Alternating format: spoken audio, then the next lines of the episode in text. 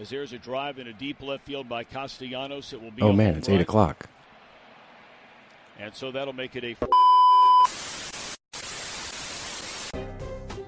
I don't need the spotlight. I shine just fine. Hi, I'm Karma, and yes, I am a bitch. Brav Bros. Good afternoon, everybody, and welcome back to another episode of Brav Bros, your favorite podcast from the bros for everybody, for whoever wants to listen. I am your co-host, Steel Russell, joined as always by the one and only Rootin' Tootin' McGootin. What's up, dude? You used that last week. I used that. I forget when I used it. I mean, it, it's a but good one. I You like don't, it. I just don't want you to use it too often because then it's going to lose its luster. You know. I agree, but it just uh it it fit. I don't know why. You know why it fits? Because we're rooting and tooting for the birds today. That's why it Uh, fits. see, I, I don't know if I even want to talk about it because I don't wanna this it. episode doesn't come out until tomorrow. Correct. So right now we're rooting and tooting. Tomorrow we may not be. We so might be booting and scooting tomorrow. we'll be booting and scooting tomorrow. You know, that's how it happens. But uh yeah, Life comes at you fast. It sure does. And uh, look, we're not going to talk about it a lot. It's a big game tonight. We have lulled ourselves into a false sense of security. We because the Cowboys lost. yes, Honestly, like that's the thing is I spent the first half of today just happy. Uh, Yeah. Yesterday was just unbelievable. it was amazing. Best day ever, It was maybe. a great day of football. Yeah, and there were only two games. Should have been three. But yeah, great day yesterday. Great morning today. I had to remember that the Eagles played tonight. hmm Yep. And this day has been taking a really long time, but I'm glad we get to record. We have a lot of shows to catch up on. Our schedule's been nuts. Just wait till next week. It's even more crazy. So we've been, uh, look, we've been lacking a little bit on all of the shows. We still gotten our episodes out, but I'm glad we can finally jump into Southern Charm today because it was a great finale. It was an even better reunion. So we have a lot to discuss. And it's almost fitting because on Saturday, we were lucky enough to go to Pillows and Beer. We're in Philly. And uh, we hit Craig up to see if they were playing, where they were playing, and all that. And they were nice enough to leave us tickets, which was so great. We got to hang out with him in the green room for a little bit before the show. And uh, it was a great, I didn't know what to expect. I hadn't heard a lot of, I've listened to a couple episodes, but not Mhm. a ton. They did a great job. I had a blast. Like it was a genuinely fun time. Yeah, it was a good time. And obviously, it's just two friends sitting up on a stage, much like what we do, just hanging out and telling stories. But, Yeah. You know, it, it, yeah, it was a really good time. And shout out to Craig and Austen for having us there, hanging out with us beforehand. That was a blast. Um, but yeah, that's very fitting because we hadn't had a chance to really talk about Southern Charm after the finale, and then obviously the first start. I- how many episodes of the reunion? Two, I think there's two parts. I hope there's only two. Yeah. Um, but yeah, this is very fitting for us to get back into that. It kind of jump started us. Yeah, for sure. And before we dive into it, we're not going to talk your ear off today, but I do have a theory for Yes, you. we are. What are you talking about? I have a theory for you. okay. Okay. I like this one a lot. Oh, you just mean the preamble is not going to be too long. Yeah. Oh, okay. I thought you. Yeah, we're not going to talk your ear off. No, we're Says talk your ear off. says podcast hosts. we keep this short and sweet. Here's what happened. Goodbye. No. So here's my theory of the day. And uh, this one comes from Toy Story. And the theory is that Andy's parents are actually divorcing throughout these movies. And that's why they're packing up the house to leave. Okay. If you notice behind the scenes, the mom's not wearing a wedding ring, I guess. I've never noticed that. But would that make more sense? You know, he's kind of Andy's diving further into this world of toys because he's trying to take away attention. Yeah, the toys aren't family. actually alive. It's just Andy's imagination Yeah. to try to deflect from this situation that his parents are going through. Yeah, Yeah, that- that makes a ton of sense. dark, but every every theory about Pixar movies is really dark. Yeah. Well, no, I I had a moment where I'm like, I think all of our theories have been dark thus far. I don't think we've had a happy theory yet. Yeah, Titanic that's a good wasn't point. happy. Uh, Grease is Sandy drowns, and this is Andy's parents are divorced. divorced. Oh no, I All right, guess so next week we'll try to have a happy theory. who's this is happy? No, Ugh, I don't know. Who's this is not? Oh, I guess not. not No. not if it's the you know. yeah, not think of the who's Seussical arrangement in which Jesus is being, or who's this is being crucified. Who's, yeah, no. Whosified. crucified. You don't have to go that far. It, it was right there. Eh, I know, I, I get it, but yeah, no, none of our theories have been happy. So we'll try to get a, a happy theory next Yeah, I'll try to find a happy. No promises. The sad ones are more fun to talk about. That's true. Yeah, Uh, but do you believe that? I guess. yeah, for sure. Oh, that's sad. Yeah, no, I'm sad. But that's how Pixar movies work. There's always something going on in the background, and you're like, oh, it could be really sad. We could do a whole podcast. Like on- Finding Nemo. There's another one where Marlowe, the dad, actually killed the mom. Oh, There's a whole theory about that too. Yeah, it, they're all dark about. Pixar I don't want to talk about that one though. No, I'm not going to get into it. Okay. Just going to tell you. Uh, yeah, I don't want to know any more about it. Let's do a That's sad, podcast. Let's get sad. Welcome to the sad bros. Six hours until game time, and we're gonna be sad. Oh, stop it! Don't don't put that juju out in the universe, okay? There was a lot of hype on 94.1 today. They played the Rocky song behind a caller because he started to go on a rant about it, and I was like, hell yeah! I heard a different one, and the caller was not very enthusiastic, and they still played the Rocky music. Oh, that's not. it was like as a joke oh, because he was really like down in the dumps talking about like the defense better show up today, and then they just started playing the Rocky music behind him. I thought that was pretty funny. That's pretty funny. They also had a Cowboys fan on. They played "Had a Bad Day" by Daniel Powter behind That's him. That was funny. Uh, but yeah, Death, taxes, and the Cowboys collapse in the playoffs. all Nothing sure like it. things, baby. All sure things. But uh, yeah, it is our early week episode. We have a few episodes coming out this week, so our uh, preamble as far as like rankings and power rankings, I think we'll save that for tomorrow. Yeah. We'll just leave it for theories today. And uh, we got a lot to talk about, so let's jump right into Southern Charm. What did you think about these two episodes? And uh, we're going to talk a little bit about the finale. I think the bigger chunk of this will be the reunion, but Yeah, yeah, for sure. And uh, again, it's the first episode of a reunion, which they always kind of warm up into. Mhm. They don't go for the, well, actually, everybody kind of understands how this works, except for JT, which we'll get into. But I thought it was good. I, I thought that it was a fitting end to the season because there was a lot of animosity that was boiling over. And it seemed like we finally got to our sticking point where JT is calling out Austen again. And Austen finally just saw JT for who he is and actually went back at him. Was it, it, I guess instead of eh, just ignoring him as background noise the entire time. Uh, JT, uh, uh, his behavior over the last two episodes and the stuff that's coming out about him now on social media, which is the least surprising news ever, is that oh, what he's not actually a good dude. He's not a gentleman. Who would have thought? Multiple ex girlfriends found out that he was on Southern Charm and were not surprised, and then found out that everybody hated him and were even less surprised by that. So yeah, I'm not surprised. No, and I think that if you look at his behavior throughout the season, culminating in what we saw in the finale, and then how he's acting at the reunion, you can tell he hides behind this guise of nice guys finish last and all I am is a gentleman and this and that. No, you're not. You're none of those things. You like to do that because you're the little boy scorned sitting in the corner of the room at the party that nobody wants to talk to and you just want to be one of the cool kids. So you play this hurt puppy dog all the time instead of taking ownership for your own actions because you're a pansy. Yeah, I, I, honestly, you have to do a lot because people openly admit when it comes to Austen that he does fucked up shit, but they still have a soft spot for him for whatever reason, and nobody can really identify it. We met him; he's he's still a nice guy, but like he would probably even tell you at this point that he does dumb shit. Yeah.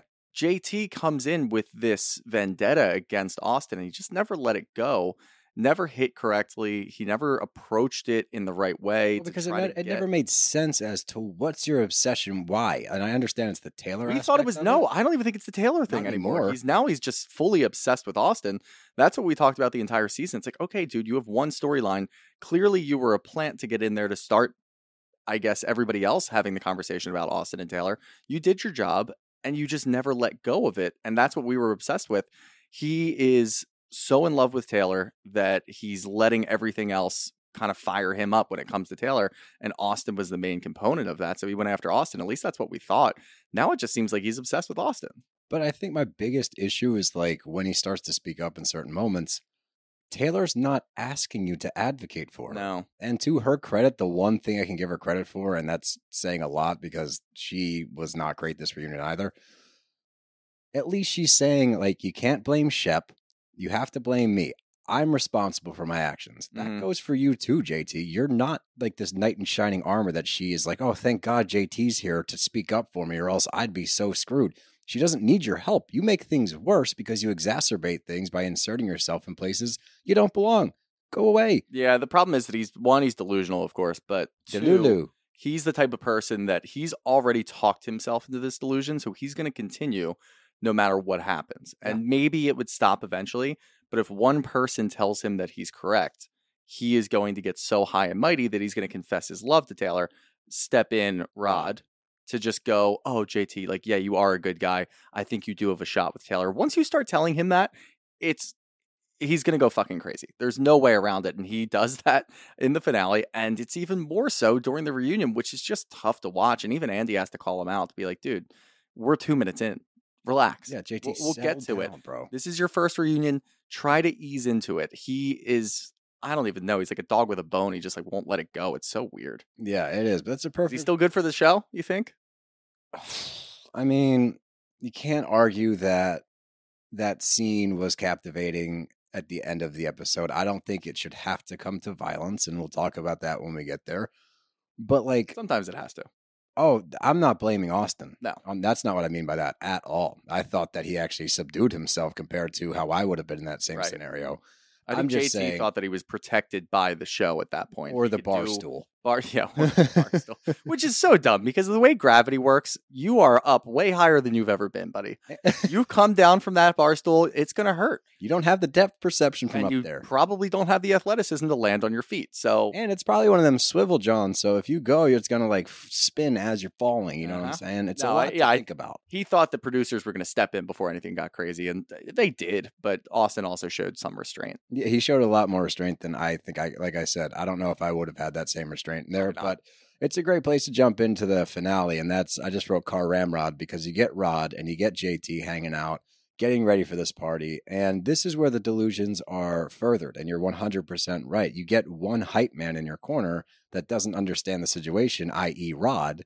Then he's feeding into this bullshit. He's feeding into JT's delusions of, hey, maybe you do have a shot. Based off of what?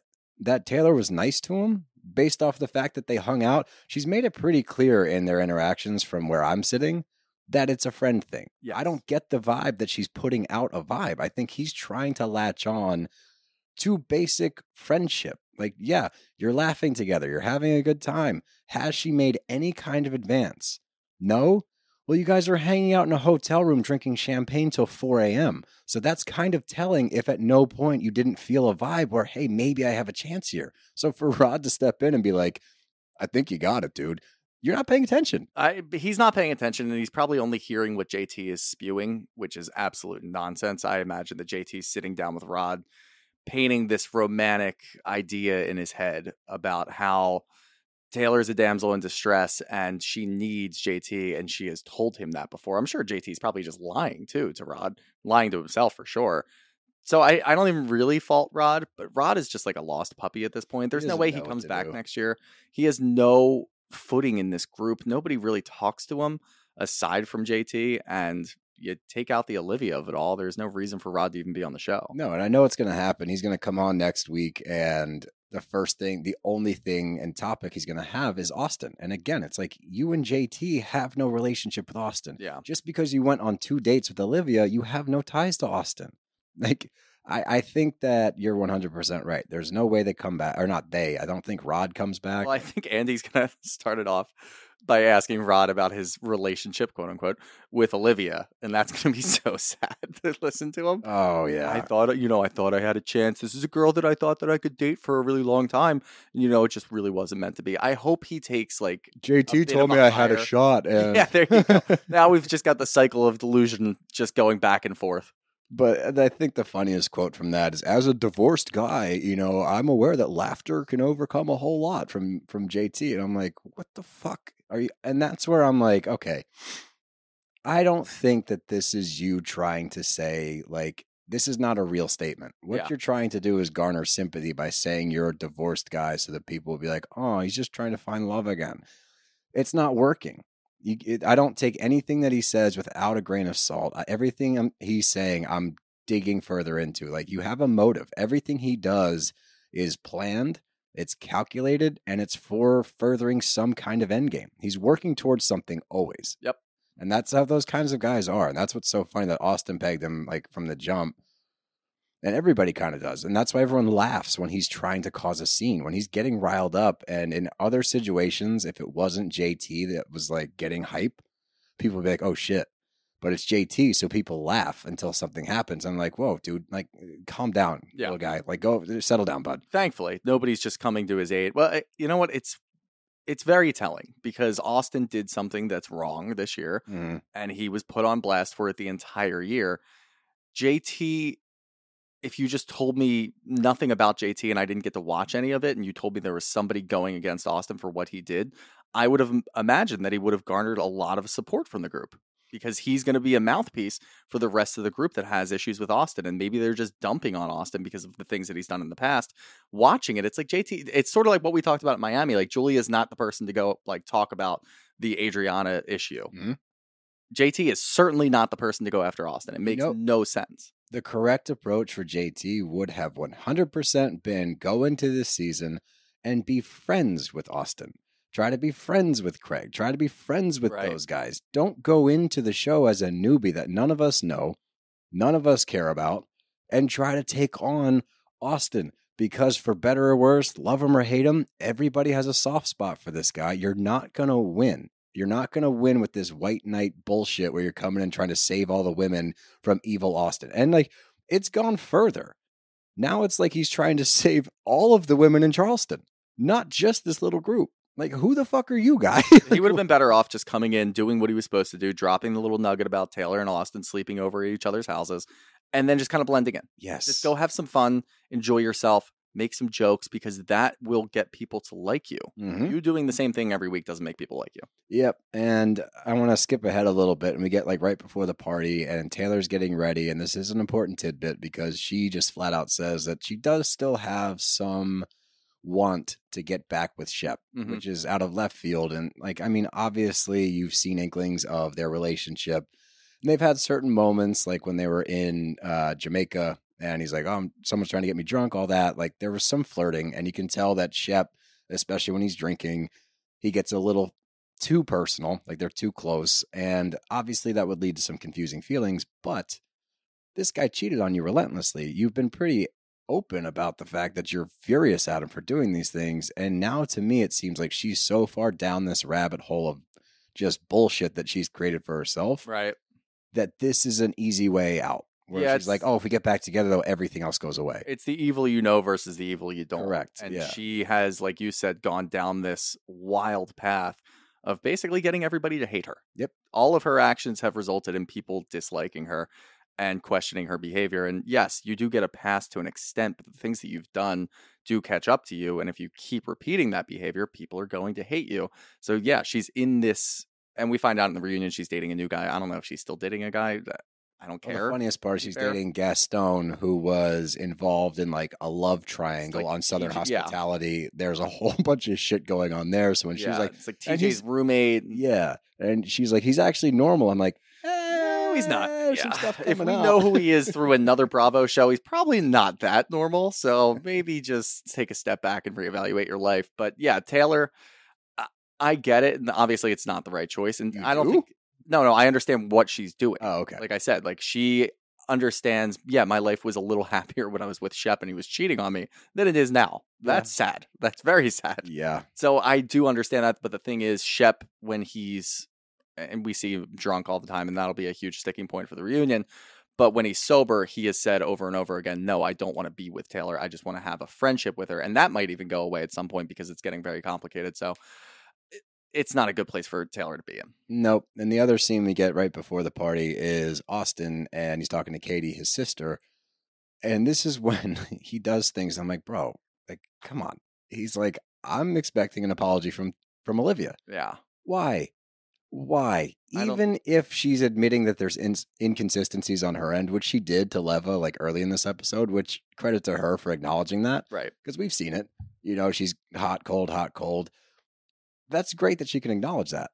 Austen, you can't expect an apology here, my guy. Like, think about it. What What do you think an apology even looks like in Austen's mind? From I don't know. Like, I'm I so sorry for being inconsistent. I didn't know what he wanted her to apologize for. I didn't either. Leading him on, maybe like is that I don't think so because like they were, it was pretty clear this is not a romantic thing. He was even saying, "I don't want to pursue anything past a friendship. I just want to pursue our our friendship. which if that's what you want, don't say I love you." then well don't say i love you yeah that's a good point but if that's what you want then what apology are you expecting because if you're going to try to say that she's inconsistent and leading you on and doing this and that and whatever if you don't want to be with her then what do you fucking want an apology for I don't know. That was and you should also understand again what she's been through in just the last couple of months maybe just give her a pass you don't get an apology for That's anything what I'm saying. Just like let it go. people are so quick to forget things though it's so funny We'll see. We'll see about this one. But that takes us to the party. And of course, we got Whitney's cottage bar, which is finished, which if it was a bar out in public that you could go to, like, all right, it's kind of like a like a darker vibe. You walk in, like it's kind of sexy, but like whatever. When it's at a dude's house, that's just a bar. That's like a sex bar. I'm bringing chicks back here to hang out in my dark bar to take them upstairs to a dark, weird room that nobody knows because it's hidden behind a bookcase with a bunch of like bondage straps. That's what I'm thinking. You're probably right. I, I mean, I actually liked the bar. I thought that it looked pretty cool. And it's Would you want it at like if you had a home bar? if I was Whitney, I, I, uh, not even just Whitney. If I was in Whitney's position, yes, I would a It would thousand look percent. like that. maybe a little lighter. I wouldn't come I thought it looked pretty nice. I wouldn't come over. No. I think he's going. He's going for like the cigar bar type. No, he's not. He's going for a, a bachelor. Like I'm going to bring back. he was I'm going to going the- bring back twenty year olds to this place, and they're going to be so enamored by my cool. Apparently, Whitney has a girlfriend that nobody knows because it's Whitney. Well, even that's the one moment I can also tell it. Like she's like, "Well, I hope that his girlfriend knows he's cheating on her, him, her with everybody in Charleston." Yeah. because for sure. He's a producer on the show. We can't talk about Whitney. Right, right, right, we can't. Uh, we. I'm actually surprised that they talking didn't cut about? that. No, we oh, can. they We- yeah. that, I was very surprised that that came out in the reunion because he's a producer. He's a producer. Andy Cohen's the executive producer. Yes. He decides what gets cut, That's what does fair. not cut. But that brings us to what I wrote down as simply the talk. And this has been a long time coming for young JT, and he's been chomping at the bit to take his shot. And this probably could not have come at a worse time. I don't know why on earth you would do this at a party. Maybe it's because he was aware this is the season finale and he wants to get his last shot in here. I don't know. I think that if you're going to profess your love to somebody, it's probably best to not do it around a group of people. But hey, to each their own. And he takes Taylor off to the side, and it's already weird. I need to note here that as this is progressing, and Taylor knows what's going on, she knows what this conversation is. She says friendship four to six times Mm-hmm. before he even gets to what he's about to say Yep. and he's like, you know, I love like I love being around you. and We have so much fun together, and everything's always great. We're always laughing. We're always laughing together. And all of a sudden, he just says, "I love you. I love you. I would marry you tomorrow." Not today. I guess that would have been that's worse. Yeah, but what the? What do you think she's gonna say? Like, how is that your approach, dude? Like, why would you not ease into it a little bit? Hey, I've been having feelings. I don't know if you feel the same way, but could we go grab a drink as more than friends? Something mellow, not, hey, I think about you every night when I go to sleep, and you left your hairbrush in my hotel room, so I stole a bunch of your hair and I have it in a little ball that I like to smell occasionally. I don't know. JT's brain is like a bag of cats. Like Oh, it's that's just a good idea. Crazy. so I don't know what he's thinking, but this is the best I can do. Taylor is in such a bad place that I think he's trying to take advantage of that by call, being there for her and then swindling her into being in a relationship with him. I think that's actually a really good call. And he's not being the nice guy. He's taking advantage of somebody who's in a very bad place. I agree 100%. And I'm going to get into the nice guy thing. I just need to to mention I didn't think you could ramp it up further. But she's like, you know, you might not like it. She's she's letting him off easy. Yeah. Which is nice. And she's like, you might not like me. Like I might be a psycho. He's like, you are a psycho, but you know what's really psychotic? We could die tomorrow. But our wedding's tomorrow. What the fuck, JT? Like we have now That's covered. Bag of cats. It's fucking love, insane. marriage, and death. Yeah. to try to swindle her. And you're right. He's using these big, like big phrases and big turns of phrases to try to be like, like capture her in this moment. And again, you know, Taylor sucks, but this is manipulative. Yes. What he's doing is very manipulative. And guys like this are the absolute worst because when it does not go the way he wants, he plays the role of nice guys always finish last. It's always assholes like Austen. You too are an asshole. You go about it differently. You're actually the worst kind of asshole because you hide behind this smokescreen of I'm the good guy. I'm the nice guy. I'm the guy scorned. No, you're a pissed off teenager that got his heart broken over a girl that owes you nothing. Mhm. Just because you're nice to her in her time of need, that's why these kinds of guys are the worst. They think that because they're there for somebody in their time of need, they're owed something. That Taylor owes you anything. She owes you jack shit. You're doing the bare minimum. You're being a friend to her. So for you to expect a relationship to blossom out of this simply because you caught feelings and she didn't, and then you're going to go on camera and say that you are the man scorned, you lose, you always lose because guys like Austen always win. Maybe take a look in the mirror. Why are you coming in last? It's not because you're a nice guy. That is not the reason. Plenty of nice guys end up in great relationships. There's something else here. And look at the TikToks your exes are making. That's why you're single. That's why you can't find anybody because you're a dickhead. It, we have seen it all season. Like he's never hidden behind. I've said he's good for TV. I've never said he's a good guy. I've never thought he was a good guy. But I'm so glad it's coming to light because I hate, hate, hate the narrative of I'm the good guy and I always get fucked. No, you're not.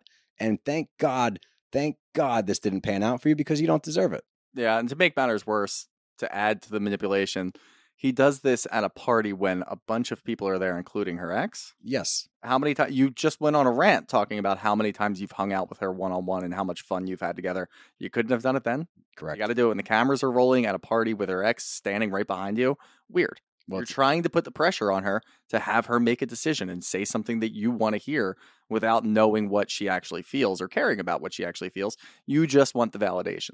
Yep. What's up, bros? Shooter here to talk to you guys about AG1. Now, if you know me personally, I'm always waking up, making sure I've got my supplements, making sure I've got my vitamins ready to roll, and it gets a little tiring. Honestly, I wish that everything could just all come together at one time. AG1 came through for me. I decided to give AG1 a try because it's something that I can take all at one time. It's a drink and it's nice and simple, gets my day started in a great way. And since I started taking AG1, I felt a little more energized. I feel a little stronger. It gets me going in the morning. It's all the things that I want when I take a supplement, vitamin, whatever it is in the morning that I'm going to be taking. AG1 is there for me. Not only does AG1 deliver my daily dose of vitamins, minerals, pre and probiotics, and more, but it's a powerful, healthy habit that's also powerfully simple. It's just one scoop mixed in water once a day, every day. Every batch of AG1 goes through a rigorous testing process so you know it's safe. And AG1 ingredients are sourced for absorption, potency, and nutrient density. If you want to take ownership of your health this year, it starts with AG1. Try AG1 and get a free one year supply of vitamin D3K2 and five free AG1 travel packs with your first purchase exclusively at drinkag1.com slash bros. That's drinkag1.com slash bros. Check it out.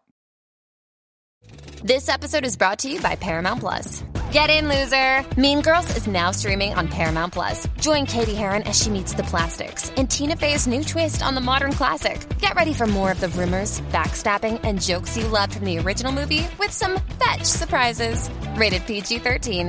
Wear pink and head to ParamountPlus.com to try it free. But like a movie scene, the cool guy comes in and Shep walks over and swoops and immediately she leaves. Yep. Like there's your sign, Val. Like I hope that stung a little bit because again, Here's her ex boyfriend that cheated on her and boasted about how much fun it was cheating on her, Mhm. and she still walked away with him. Yep, and would get back together with him It says he- more about Taylor than it does about Shep or even you, but Absolutely. still, if you weren't so crazy and so focused on Taylor, you might be able to see that and say, you know what, maybe a relationship with this girl isn't a good idea. Absolutely. But in this next scene with Shep, we actually see, and it's interesting because this leads into the reunion a little bit. We see a more mature Shep in this conversation. I was actually proud of him because she is at her, like, she's scrambling. Okay. If, if JT's a bag of cats, then she's just, she's a lost cat. That's what's in her brain. All right. Okay. All right. She's a lost cat. the cat analogies Yeah, going. I like keep, it. Keep going with cat analogies. And she is grasping at straws to try to figure out how to find her way through this. And I'm surprised that Shep didn't at least entertain the idea. He was pretty steadfast on look, I don't think that there's anything here anymore. I Mhm. don't want to go down this path again. I would love to find a place where we're okay. And I'm still going to message you. But if that messes with your head, I'm not going to message you. And she says it might. And he goes, okay, then I'll step back because I don't think that this is the right thing. And I was proud of him. I, I never thought I would hear him say that. And I also, uh, I really appreciated the approach to it. It wasn't aggressive. He was, he was sympathetic to her and her emotions. And that, that's a big step for him. And I think that's important to highlight that that happens before what we're about to talk about at the reunion, because in between these two things was BravoCon. And I Mhm. guess that was his pivotal moment where he kind of woke up a little bit. And Yeah. We'll, we'll discuss that at length because that one hit me really hard. Yeah, real weird 10 minutes for Taylor there. Yeah. Yes. Very weird Yeah. That's a tough, Taylor. tough transition in, in conversations for sure. Here's a crazy guy who loves you, and here's a crazy guy who wants nothing to do with you. Yeah. How do you feel? Are you good? Probably not. But we got Austen and Olivia, and again, to her credit, Olivia immediately points out, yes, there's been inconsistencies on my end. She doesn't apologize. She just says, yeah, there's been inconsistencies, and that's because I get hot and cold with you. And then I feel like you say the right thing because you know what I want to hear. It's just not a good friendship. It's really not. And he's like, I just want to be there for you. And she's like, You haven't been. And in all respects, you really haven't been because Mhm. had you been, and we talked about it earlier on, by using certain phrases at the certain time, and I get what you're trying to do. I don't think I I've said it from the jump. I don't think his intentions are malicious. I think he gets caught up in the moment. And I've said that from the beginning. And I think this is a sign of that. But then for him to out loud and verbalize, I was, this is, I'm blown away. This went so far left of what I thought it was going to be. I was thinking you were going to apologize. And she's like, what? Why? And we all at home are like, what? Why? Like, how is that where your brain goes, Yeah. man? I I've actually done a complete 180. We even said earlier in the season that I don't think, and you said the same thing that you don't think Austen is using Taylor's vulnerability and her sensitive situation to get closer to her so that he could date her. Mhm. I am kind of moving in that direction now because we've moved away from all of the traumatic things that have happened to Ta- or to to Olivia, and yeah, I'm kind of thinking now he wants to put himself in a better position because he said before, I love her and I want her to be part of my life. That could mean friends for now so that I can be in a position later to potentially date her. I always and think that's in sees the back of in his there. It's got to be in the back of his head, whether it's subconscious or fully conscious. I don't know. He, you, you can tell right away because he wants that apology, and that doesn't make any sense at all. So he has talked himself into a completely different situation that we don't understand. Yeah, no, I agree with you. But we get the patented 30 minutes later. And any time in recent history that we get a one hour later, 30 Oh, yeah. minutes later, something's about to pop off. And not only that, it actually delivers. It's Salt Lake and now a Southern Charm. And it's like 30 minutes later, they're talking about certain things, and JT's just off to the side, kind of overseeing shit. And he is so pissed off thinking about the fact that Austen kissed Taylor. He has been friend zoned, and I know exactly what happened after that moment because Rod brings him a shot of whiskey, and I know what he did. He took that shot, and he just kept getting further and further into. He was he was sad drinking, Yeah. and that never leads to anything good, especially when you're sad drinking with brown liquor.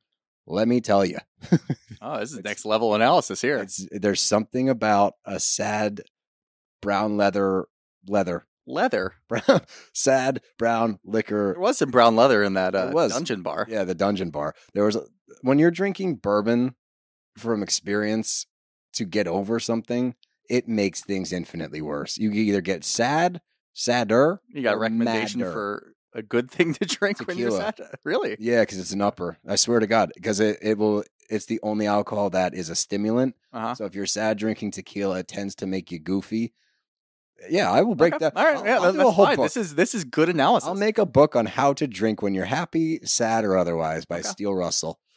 I'd buy that book. Yeah, well, trust me, I've done Well, my. I'd re- hope I'd get a free copy with like a, a signature, and you would, but I've done my research. or I on can I can write so- the uh, what are they? Is it a preface? an epilogue. I thought that was after That's after. It's a prelogue. prelock. Yeah, Yeah, you can write. I, I can write that. Yeah. Um, but anyway, JT's on the bar stool. That's important to note. And Austen does initiate it because he walks over and he goes, I did tell you to get on a bar stool the next time he talked to me. And I thought that was a dick move, but also I didn't think he was like trying to start a fight. I think it was more so like taking a jab at JT because there are tensions there. JT Now- was already like murmuring different things Exactly, to Austen yes. and Taylor and whatever. So I think that Austen recognized JT was coming after him, and he stepped over there to diffuse the situation by making fun of JT. Yeah, and anytime a guy speaks like a lord from like old England, he's like, "You're a snake and a coward." Like, just fucking use normal terms. You're a fucking asshole. You're a douchebag. Like anything, but like, I hate when they try to pinpoint words like that. You snake. You scoundrel. You scallywag. like, yeah, Scallywag's a good one. Speak- bring that back. Speak normal though. And this is when Austen's like, dude, what's your problem? Why are you so upset at this?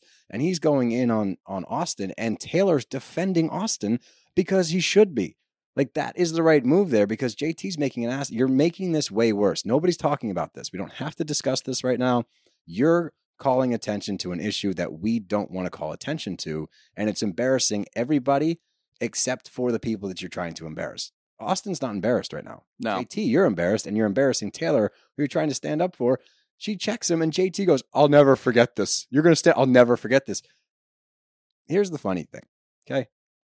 If tomorrow JT left Charleston and no longer had a friendship with Taylor, Taylor would not give two shits. It would not affect her. He would be screwed, totally rattled, wouldn't know how to handle himself. Taylor would have a normal day after the fact. She doesn't care that much. Yeah, I, I don't think that it was the right thing for Taylor to step in and defend Austen. I don't though. either. You Did I say did. it You was the said right it was thing? a good thing. Yeah, you said rightfully so. I mean, no, I, I you take just that mean back. somebody defending. No, I Austen. actually I take that back because it's it is. Look, she caused this whole shitstorm. She deserves all the shit, one Yeah. hundred percent when it's warranted. In this moment, it's not a topic of conversation. So I'm saying it more from a standpoint of, hey, you're now you're bringing me into it now, and I don't want to do this right now. So I do think that she's within her right to say, yo, shut the fuck up. Like it's not. I don't think that Taylor was involved in it at all. I think that she could have just left it alone. The topic is about her for sure, but her stepping in to defend Austen, who she is currently, they have a huge fucking shitstorm on their hands because the two of them hooked up, and nobody forgot about that. It's only No. been a couple of weeks. You're still heavily under scrutiny for everything that you've done.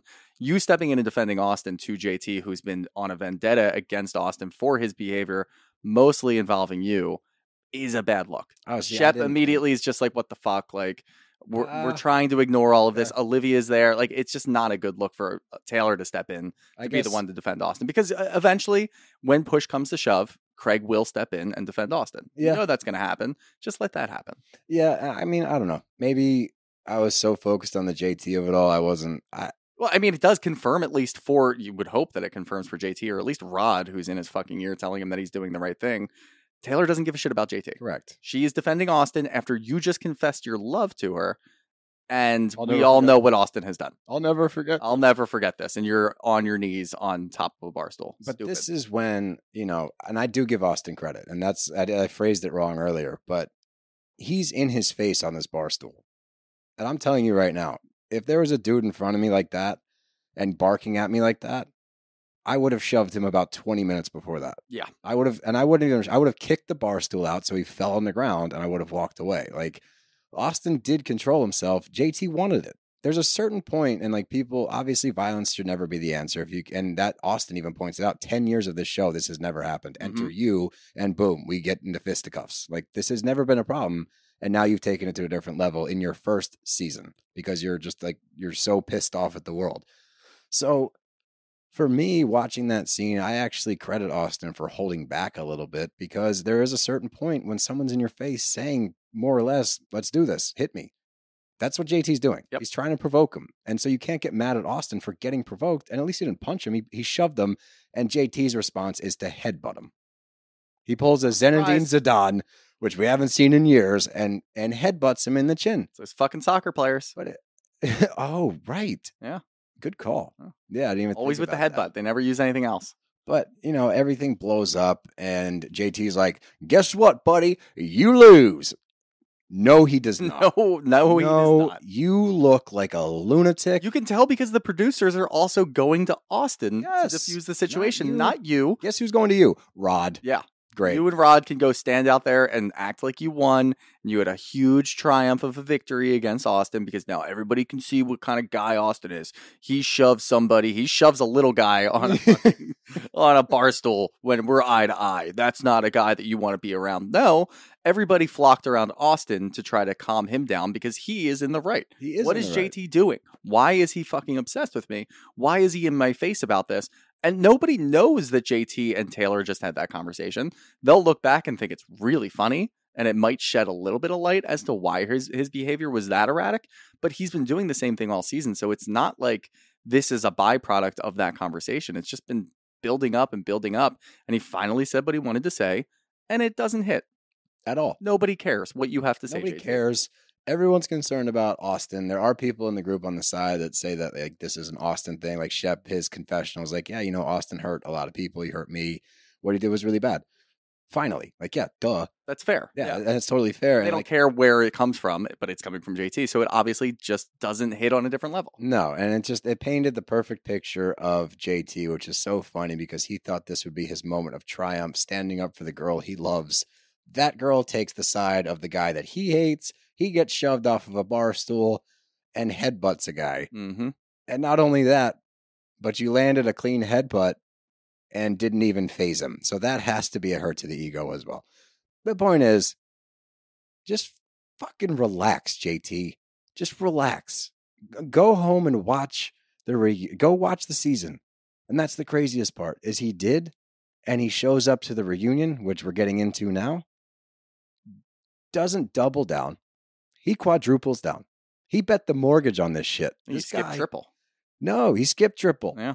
He skipped the triple. He went straight to quadruple because this guy, it's unfa- I can't put my brain around it. I don't get it. I don't understand people like him. I Like, don't- it's annoying. It, it's got to suck being there and knowing that's what JT is going to do. And you can tell because Austen and Craig in the green room before they go out to the reunion, Mhm. they're laughing. They're like, JT's here. Like, what do you think is going to happen? Oh, God, we have to deal with him. Like, nobody wants to even associate themselves with you except for Rod, who's not even out there. Yep. So, yeah, you're going to sit there. There is one little glimpse of Madison saying, Is JT just me in a mouse body? And then they all kind of laugh it off. But aside from that, nobody knows what you're doing. No one's and they're just acknowledging laughing you. at you. Everything that you do is a joke. And it just falls on deaf ears. He thinks that he's doing something spectacular. And he's not. He's a joke to this entire group. And he's so in denial about it. It's just so weird to watch. and his behavior, and we'll get there. I'm going to save all the Shep stuff for the end because I, as you could probably guess, have a lot to say about that whole scene. And a big part of that was JT's behavior during that scene. Right. We wanted to crawl through the screen and shove him off a bar stool, to say the least. But let's get into the reunion. First and foremost, Dapper crew. They look fantastic. This is probably the best dressed reunion I've seen. I love the aesthetic as well behind, and it was based off of Shep's Mountain House. It, Yep. It's working. Everything I'm That's seeing got to be is pretty working. cool. You've got a house of your own, like out in the mountain somewhere. And Andy goes, You know what? We're going to model the reunion after that. Much That's- better than a uh, a frozen homage. frozen shipwreck of Salt Lake. Not really sure what's going on there, but you know what? The background for that one doesn't matter. It works. It just works. Somebody tagged us in uh or they messaged us and it was a picture of the boat and the um the was the mast, the front of the boat. Yeah. Has the lady on it, whatever, Yeah. like the crest of the boat. Mhm. And she's got um an icicle hanging from her nose and she goes, Are we gonna talk about the frozen booger? Oh, that was funny. Pretty funny. But we get into this reunion and right out of the gate, right out of the gate, unwarranted, didn't come from anywhere. No one said shit about it. JT's like, I'm going to perform the first ever fuckboy exorcism at this reunion. You'd think that would be enough, but he keeps talking. He keeps going like, I'm going to get it out of you. I'm going to get that demon out of you right now, boy. I'm like, dude, you're talking shit again. Stop. Even Andy Cohen himself says, hey, first timer, shut up. Yep. That was Andy's nice way of saying shut up. He's like, I know you're excited. I appreciate you coming in hot. You're brand new. You're you're borderline friend of. You should be in the back with Rod. We did, we gave you the honor of coming out here to sit down. Shut up. Know your place. Know your role. The newbie should not be introing the reunion. No, Okay. I actually don't even think that he should be sitting out there if that's what I'm like. That's what we're dealing with now. Yeah. You should have known that this is what he's going to do. Let him come out with that energy. Don't let him sit there because the entire time while we're talking about an entire season's worth of storylines that have absolutely nothing to do with JT, I don't need to see his reaction to things. Nope. I don't need to hear what he has to say He's going to sit and mumble about everything else. Yes, he's just sitting there and mumbling, and everything comes back to Austen, and he's just trying to make fun of Austen, and he thinks he's doing a great job at it. He should have come out with Rod in the second part of the second episode. Let him go off for a little bit. People will laugh at him, and then that's it. This is not a main storyline for the season. It's just JT being annoying. Yep, one hundred percent. But we get to check in with Madison first, and loved loved Madison this season. She had a great season. Yeah. She's she's found her role, and I think this really fits her because she's not the Madison of old where she gets mad and like pops off at everything. She's more subdued, and I don't know if you credit that to her getting married and not crediting it to Brett or anything like that. I just mean I think she's in a place in her life where she's happy, she's content, she likes where she's at, she's past the bullshit. Like she's no longer needing to get involved all of the time. But that's what makes it so good when she gets involved because it's and now it's more of just like kind of a drop in the bucket. Like she'll she'll walk by and say something really funny or have a really good retort to shut somebody up, but is able to pull away from it. She Right. get so far into the shit that she's now a main player. It's just like, oh, that was really funny. and she walks away to her beautiful house with her beautiful husband and her beautiful kid. Love that. Yeah, we love that. And we actually got to see at their show on Saturday night. One of the questions was a housewife calling Austen out Uh, right? because he called Madison a boring housewife. That's the risk that you run when you're on these shows and you just start slamming insults into people. Yep. Yeah, that was really funny actually. She took umbrage with, you know, calling a housewife boring. Yeah. No, Madison Austen was clarified. He said a bored housewife. He didn't say that she was a boring housewife because the woman at the show was saying, Are you saying that all housewives are boring? Good response from Austen. He said, Obviously not. Our entire network was built on interesting housewives. that is a really good answer. So, yeah. that but was a- Madison this year was really good. She was a good mix of the Madison of old who can throw shade, who can put herself in different situations, as we saw with the Taylor photo, her stepping in immediately saying, I, I was crucified for the things Yeah. that I Crucified. crucified for the things that I've done in the past. Now you're doing it, and somebody needs to speak up. So, yeah, I'm going to get after you because I've got a lot of pent up rage about that. She can do that and still have nice moments like she had with her son when her son was being bullied, which we heard about later in the reunion. She yelled in the ring camera. She yelled in the ring move. camera. That's a fucking great move. And it, she's like, and it got settled. Uh, so we're right it good. did. Yeah, hell yeah. But we got to see a balance of life between what Madison is doing at home and what she's still able to bring to the show, which is awesome. And that's what we need. I think even more of a highlight of that was the fact that she went in on Taylor. Fast forward to Jamaica, she takes the time to go out by the pool and sit next to Taylor and explain it like, hey, this is what I was doing. Yeah. I'm not apologizing for it. I am going to sit down and have a heart to heart so we can move past it, but this is what's up. Yep. And I want to hear from you and your side of it. Like, I don't think we would have seen that in the past. Nope. Providing perspective. Yeah. And it was, uh, she had a great, great season and she continues to be just a, a centerpiece of the show and will be for as long as she wants to be. But we start talking about Shep a little, just a little bit. And in respect to watching Madison grow in her relationship and her life, hey, is this inspiring you at all to to settle down? And he just says, I'm afraid to move forward because of the monotony of it. And they make the joke like the monogamy, monotony. And it was interesting. And I didn't know, you know, I've seen clips, but I wasn't sure what to expect, what got Shep to his breakdown later when he starts Mhm. talking about things. But even his responses to people and the way he's reacting to jokes and stuff, he's very, very subdued with it. Like he's not popping off about stuff. He's not getting overreactive to stuff. And like the monotony, monogamy thing, he's like, yeah, haha. Like, but just continues to kind of talk instead of addressing it. So I'm already like, whoa, what's like he's yeah, he's got something heavy on his mind. something's going on. Yeah. Yeah. And he says, you know, I'm just afraid of the fact that, like, oh, we got a reservation on Saturday because that's our big night out. Because the rest of the week we got to put the kids to bed. You got to give the kid all the stuff that you do as a father or just as a quote unquote a grown up. You know, moving forward in your life, Right. and that scares him. And I'm actually proud of him once again for being open about it and honest about it and talking about it. And Leva breaks it down. She's like, look. I was scared too. And I think every parent can relate to this. Yeah, you have a lot of questions in your head, especially like the last month when the baby's almost there. You're like, well, what about this? What about that? And as soon as you have your kid, all of it goes away. Any worries, any what am I going to do with this? It, it's no longer a problem because you realize that you would do anything for this little baby. So everything else goes to the side. And Leva voices that. I was so nervous to just the the prospect of taking a bath every night, putting my kid in the tub seems so monotonous and so now I look forward to that time with my kids. Right. It's a great time for me because I get to like zone everything else out and focus on my child. So I think that it's good for him to hear that. Like, look, it's scary, but what you're scared of is not a reality. That is not what's going to happen. You can be scared of certain things, nervous, apprehensive, whatever you may want to use as the adjective. But at the end of the day, like, once it's there, it's not what you think it is, and it's beautiful and it's great, and you're going to love it. So I think that for the first time, and I've seen these conversations with Shep where he does get emotional and seems to be open to things. This seems different. This seems like he's actually open to these people. He's actually listening to what people are saying. And I think that go that goes so far for me. My opinion on Shep has changed drastically in these last two episodes. Yeah, not even the last two episodes. You can see pretty much the entire season. Yeah, been a throughout the little bit season. different. Yeah. And I- look, maybe it's just the pressures of being in a relationship have been lifted from him, so Maybe. we get to see where he's actually been and like what he's done in his recovery process from uh you know the end of a relationship that was absolutely nuts for him and Taylor probably more so obviously and this is a different type of Shep and obviously again the beginning of this reunion is a little weird because we don't know what happens at the end so you can tell something is weighing heavily on his mind we don't know what it is maybe this is a good time for him to just you know think about his life and what he actually wants and if he's going to listen to people around him that could help It could. And it seems to be what he's doing. But this is when we get the bored housewife comment. and they're discussing it. And Austen does apologize. He says, "You know, I was drunk and I wanted to hit below the belt.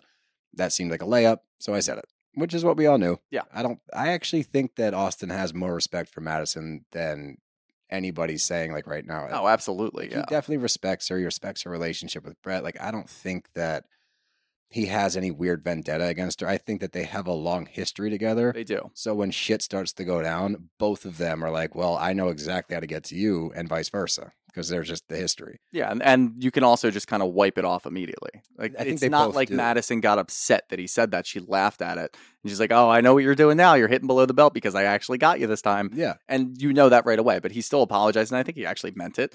I don't think I think that their relationship's very weird and there's obviously some weird vibes that happen here and there. But some of the realest moments that we get from Austen are with when he's Madison. sitting down with Madison and they're talking about Taylor and Olivia.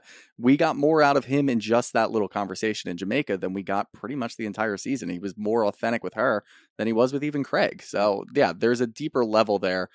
And where Madison is now and how happy she is, I think that she's okay with that. I do too. And of course, of course, because Austen is the topic of conversation, we have to get the sidebar from JT. And he's like, all you want to do is harass her. It's all you want to do. And he's like, what? Now you're standing up for Madison like it doesn't she does not sense. need it. No. She has never needed it and will never need it. She's good. Trust me. Yeah. She can handle her own shit. But this goes to tell you who JT is because he brings up two reunions ago. JT, you weren't here. This is I'm weird. surprised he even watched a reunion based off of his I'm actions not. right away. I'm not at all. When he came out of the gun hot like that, I think that he has watched the reunions, and because his perception of reality is warped because he's Yeah. an idiot, he's like, "Oh, I know exactly how I'm going to play this. I've seen enough reunions. I'm coming out of the gate hot. I'm making my point early." yeah, I had I had a this. different I had a different look at that. As soon as he brought up another reunion, I'm like, he watched reunions, not based off of what I've Oh, seen. see, I think he watched every single scene of Oh. every single season. That's the vibe I get from him. And you texted me this before I had watched it, and he makes your favorite movie is Gladiator. yeah, And I got he makes so a gladiator reference. And the funniest part, he calls Austen Commodus, who is, you know, the emperor that kills his with his dad, in love with his sister, and he pins the murder of his father on Maximus, who then gets sent into slavery and then ends up as a gladiator and then overthrows the emperor and saves Rome. Good job. Thank you. Amazing movie. I need to revisit it actually, especially before they drop the sequel. I can't believe they're making another one, and I'm I'm actually kind of upset. I, as the only way I won't be upset is if Russell Crowe makes a cameo somehow. He's an executive producer, but they're not going to be doing. It's not a continuation of the story. It's going to be different eras in Rome and different uh, emperors. Which is fine, but I need a statue of Maximus. Then there will be there needs to be something alluding be something. to him. Yeah. Okay, then I'll be I'll I'll be better about it then.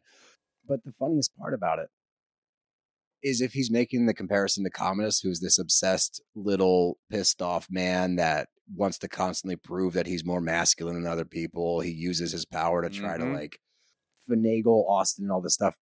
If you want to like break it down, he's Commodus. JT is Commodus. JT is It's- Commodus. It's the most ironic comment of the day. It really Him is. saying that is so funny and the big t- uh, like the topic of conversation is JT is Napoleon. He tries to say, you know, little guys can rule the world like no, dude, you are Commodus. You You're the one who's pissed off at somebody else for something that you don't have. And that's what Austen is showing you.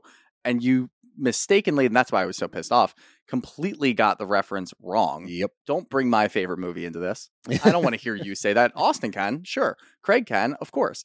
No, not you, JT. You keep that movie alone. And he keeps doing movie quotes after. Like, what are you doing? Were you getting ready for the reunion by watching old reunions and then in between just watching like bro films? He's like Big Bird and and and even Andy's like, why are you naming characters? This is what you brought. These are your receipts, movie quotes. I'm actually surprised that he doesn't have a burn book. Ah, dude, he might have a bedazzled burn book. Who knows? But mom made it for him. I just wrote down psycho behavior. I don't know why he's doing this. He's like, he says, your her glow up compared to your glow down is comical. They're comical compared to each other. Nobody was saying anything like that. It's not like Austen was talking shit on Madison saying, oh, yeah, just because you're in a better spot in your life doesn't mean that you can come after me. They were okay. They're fine. Madison immediately said, yeah, I know you didn't mean that. It's okay. she He said, yeah, it pissed- apologized. She said, yeah, pissed me off, but yeah. move and on. Austen's response was, You don't know about me and Madison's relationship. We're good. We're fine. Don't Yeah. worry about us. It's not like you needed to save Madison in that moment. So I don't get what you're doing. And again, I, I put this on Bravo for even having JT out there this early. Oh, that's actually not a bad point. But then we talk about Craig for a little while, and obviously the first thing that comes up is Paige. And, you know, will they move in together, this and that? We've talked about this at nauseum. I don't think we need to continue to rehash this conversation. We've talked to him. You guys have heard him talk about it. They're in a good place.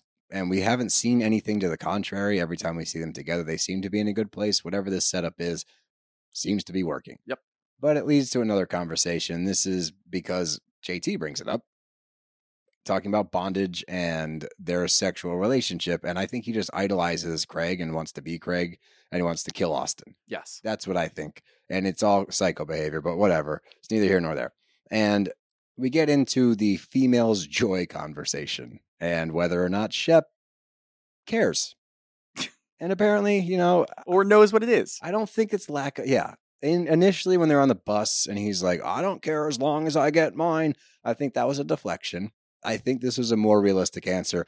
Look, man, like their finish line's different. It's finicky down there. I don't I, know. lo- I love that Venita steps in and says, Hey, Shep, I can give you a book. She comes first. He's like, I would read that. I would definitely read that. Like, all right, yeah, I think you probably would. Or it would just sit on your mantle and you would think that. But I don't really. It's, this is, again, goes to show you what Shep's behavior is. Because we've seen him in reunions in the past. When Mhm. people go after him for stupid shit like he this, gets defensive. he gets very defensive and then makes jokes and then goes after them and he's very mean to them or he just takes it out on taylor one of the two this time he kind of laughs a little bit and then has like one or two words and just kind of shakes his head and puts his head back down Almost like he's Like, going to what's buy going on with shep I don't know. We're going to talk about it soon, though. But overall, with Craig, man, like this, so we talked about it. The sewing down south is blown up. It's awesome. And will they move to Charleston? Maybe eventually in the future. Who knows? But it gets to the Paige cheating rumor, and a couple people have heard it being kicked around. I guess Kathryn started it, and if Kathryn started it last year, we all know what place. it was. BravoCon last year Yeah. And we're aware of the place that Kathryn was in and hopefully has gotten away from since leaving the show. Because I mean, you saw that video of her like flying through a school zone and hitting like a traffic officer. If she's the root of the rumor at BravoCon last year, like, no, I don't think there's any merit here. I don't think there's any merit at all. Paige does not strike me as unfaithful. No, not at all. And like we had questions about it last year, and it's probably just based off of Summer House, just because Andrea was there and there was a Mhm. whole thing with that. But I mean, that's early on when they were dating. And they were also open about that. Yeah, and they don't like. Yeah, they cared now for Yeah. sure. Was but that at the time we had questions about it, and they answered it pretty much Yeah. immediately. Like, yeah, you know, we're dating. We live in two different states, but you know, we just started, so we'll see how it goes. I don't think there's anything wrong with that. I think it's completely fine. So No, I, I thought it was weird to watch it was definitely because it then was Craig weird would come watch. for the weekend. And I was like, hey, It, well, it was weird to watch because again, we're watching six months in the future. right. So it's like, yeah, we know where Craig and Paige are now. So watching this is making me uncomfortable. Yeah, But- but, again, they they cleared it up for us. so again, I don't at the end of the day, it's up to them. If they're okay with it, everybody should be okay that's with it, right? That that should be a headline, like tagged on Bravo. If they're cool with it, you should be too. Agreed. Like we dive too far into certain things, but the whole spotlight thing that Shep had brought up before, and I didn't know what he was referencing, and this he at least made me understand it more. Yeah. where he's like, you know, you get away scot free, and originally I was like, what are you talking about? He elaborates on it like you don't have to be in front of camera all the time. Having a relationship on camera is really hard and a big strain in your relationship. That I believe. And we've Yep. seen that across the board. Look at Beverly Hills right now. Look at Mo and Kyle. I mean, you can name a thousand different examples across the Bravo universe of this actually being a thing and a factor in a relationship. I firmly believe that. So I get what he's saying, but at the same time, and Craig points it out, it's like, yeah, but the setup is entirely different. You broke up with Taylor, or she broke up with you because of infidelity Mm-hmm. that's why. Like, let's not get it twisted. Does he get a pass sometimes because everything's not on camera and it's probably easier to deal with some of the shit? And when they get into a fight, it's probably much easier to get past it because there's not a camera and a microphone in your face? Okay. Is that a reason for you to go after him? No, it's not. Absolutely not. Just because they're in a long distance relationship and you to claim that that is a tactic, that's not a tactic. That's a weird thing to say. Like, oh, you're going to stay in New York because I don't want you to be on camera. Like, he admitted Yeah. that there's times that she goes upstairs to remove herself from a situation. which so- is fine too. It's just it's not even about any of that, and I feel like they're upset because she's not around more often. There's questions about it, but Craig isn't answering to the public about it. Mhm. It's a personal relationship. How about you just leave them alone? And we're getting as much as we possibly can. I feel like we've had the same conversation about Paige moving to Charleston 50 times between Summer House and now Southern Charm. And we're just kind of revisiting it. And we watch things a little differently, of course, because we have to talk about them. And we can notice a subtle change in it, whatever the way that Paige is answering or how Craig feels. We can analyze that to a certain extent. I think they're showing about as much as you want. It's Yeah. just. I don't know, need. I don't need to see it every week. No, it ha- because but, we like, haven't gotten any further. But it also has nothing to do with Shep's relationship. Like Right. Shep, you were cheating on Taylor, That's and it. you were on a TV show, so we could see that you were flirting with other girls when you went up to Charlotte with Austen last year. We can see all of that. The evidence is presented in front of us. The evidence that's presented in front of us for Craig and Paige is they love each other very much, and they're trying to figure out what they want to do moving forward. Nothing wrong with that. But to to Shep's credit, I, I'm giving a lot of people credit today. Yeah, a lot of Uh, credit. that's my uh my word of the day is to give them credit. But instead of going back at Craig after Craig checks him, he just says, you know, Taylor recognized a lot of my flaws and she pointed them out to me and I didn't recognize them myself and I'm Right. one year too late. Again, it's like, whoa. So you are recognizing that you have some things you need to change and you didn't jump down Craig's throat for saying that this is a different situation because even during this season, you would have said it was the same. Like you would have come back at him with something, but instead you're subdued and taking ownership for certain things. And now my brain is like, my brain's spinning. Like, Oh, yeah. Who is this guy? What's up, bros? Steel here to talk to you guys about one of my favorite foods to eat, and that is Magic Spoon cereal. As you guys know, I'm a personal trainer. I'm a big advocate for foods that can replace some of our other favorites. We all remember growing up, Saturday morning cartoons, having that big bowl of whatever your favorite cereal was, all of that sugar and those empty carbs, empty calories. And as you get older, you don't have that lightning fast metabolism that you did as a youngster. So you got to look at what you're putting in your body. Our body is a temple after all. And with Magic Spoon, you can have your favorite flavors of cereal without feeling guilty.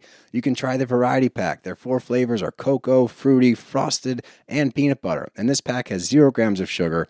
13 to 14 grams of protein and 4 to 5 grams of net carbs, only 140 calories a serving. And it's high protein. It has 0 grams of sugar. It's keto friendly, gluten free, grain free, and it's soy free. My favorite flavor is cocoa and peanut butter, and I mix those bad boys together. It's a great snack after the gym. I get my protein kick with great flavors in it. A little midnight snack, if you will, because I can eat a bowl of Magic Spoon and not feel guilty in the morning. It's great. So go to magicspoon.com slash bravbros to grab a variety pack and try it today. And be sure to use our promo code bravbros at checkout to save $5 off your order.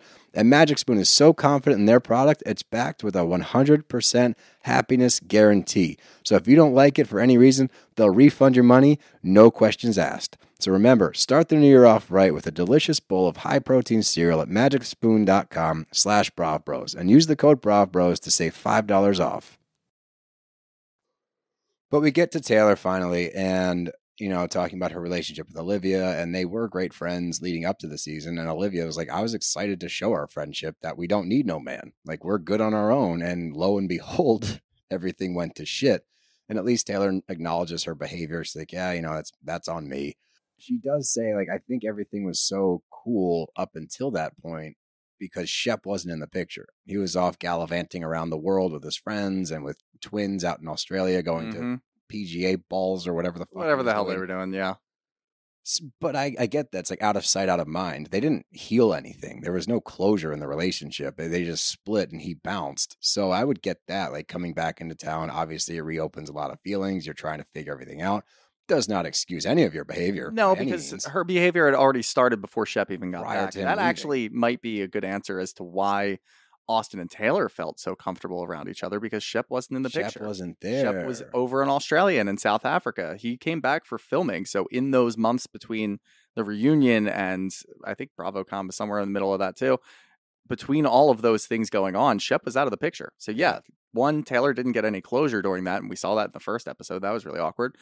And two, Shep's not around to cast this shadow over it. So Taylor and Sh- or Taylor and Austen can just kind of gallivant around. They can go get some lunch. They can hang out with each other, and they don't have to worry about running into Shep and questioning all of that. So I think that actually may have led to the comfortability that we saw. But they were still dancing around Olivia, Yeah, which is like, eh, that's no, like That's you gross. can't. It's really tough to hear that Olivia was looking to show they have a real friendship. We're not just the girlfriends of the guys on this show. We can bring it too.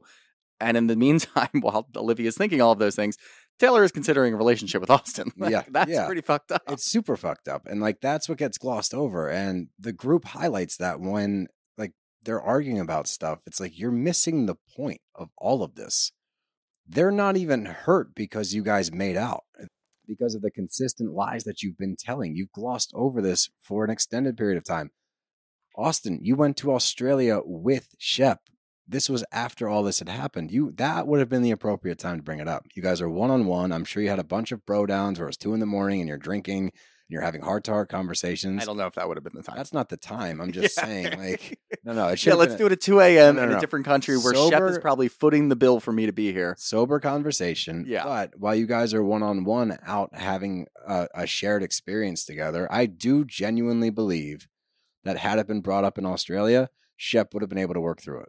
I think that he would have reached Timing, yes, for sure. Yeah, he would have had time to process it. It would have been, and it might have ended the trip. Maybe it would have been like, I, I can't be around you anymore. I don't know. But I do think that would have been the appropriate time. Bring it up then. And it's not fair for Austen to say, like, yeah, I didn't think it was an issue. It wasn't going anywhere. I- I didn't think it would come up. Not for you to say. You committed the sin, if you will. You need to cop to it. hmm Like, that's the problem. The problem is it happened. The problem is you continue to be friends and keep this under the rug. Taylor's the same with Olivia. There's the issue. That's what everyone's trying to get through to both of you. No, this isn't going away because you haven't taken ownership of the part that people want you to take ownership for. You've taken ownership and apologized for making out or whatever else may have happened.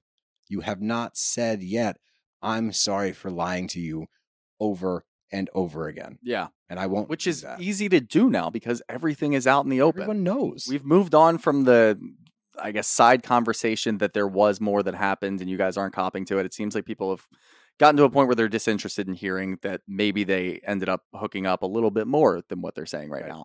They just want you to apologize for lying at this point. They don't understand that, but that's got to be the easiest thing to do in the world. Yep. Everybody's mad at you already. All of the information is out there.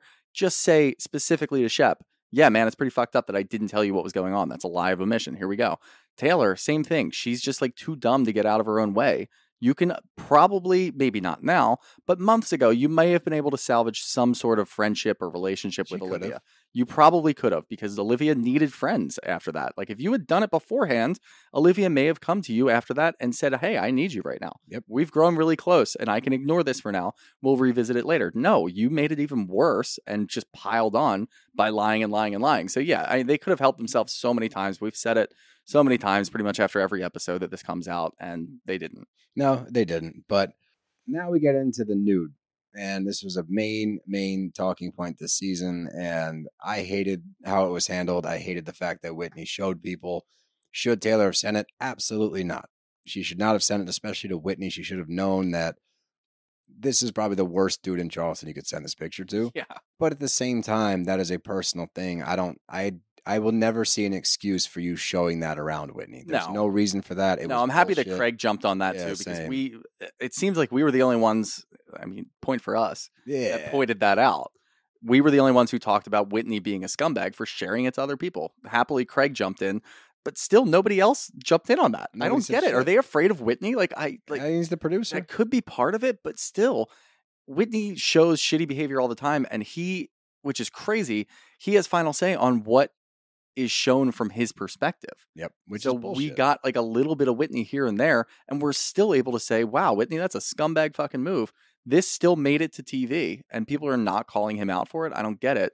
But Craig, being the voice of reason, jumps in and says, "Yeah, that's that's on Whitney a lot. Like, yeah, we know, we understand Taylor Mhm. is sending this to Whitney, and now we finally at least got the the reasoning as to why she sent it to Whitney. It's because Shep and Whitney were out at the same. This is fucked up uh, beyond belief. Shep and. Whitney were out, and Whitney had said or Shep had said, "Yeah, you know, we're just like kind of trolling around," and I guess it just festered in Taylor's mind that they're going out and finding Whitney? chicks. So you send a nude to Whitney and say, "Is this what you're looking for?" What the fuck? But that's yeah, uh, I don't know. And Levis says that she saw the whole fucking thread, and there's a lot more to it.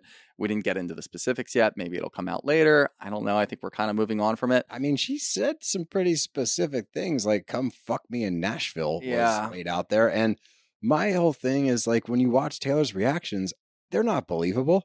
No. It said what? I don't. I don't remember saying that. It's like, oh, I deleted all my messages. Ooh, you said all of those things, and I do believe that this was multiple occasions. I think she reached out to. This is not a one-off. no, I think They had she had a probably did it to multiple conversation before. I'm talking about just with Whitney.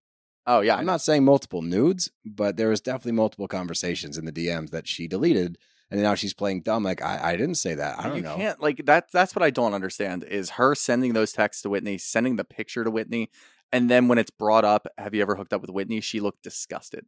Uh, Right? Okay, well then why don't you find somebody that you might want to hook up with to send those pictures? What are you doing? That's what I'm saying. And then we also find out that Shep doesn't like nudes, which you know, I I guess teach their own.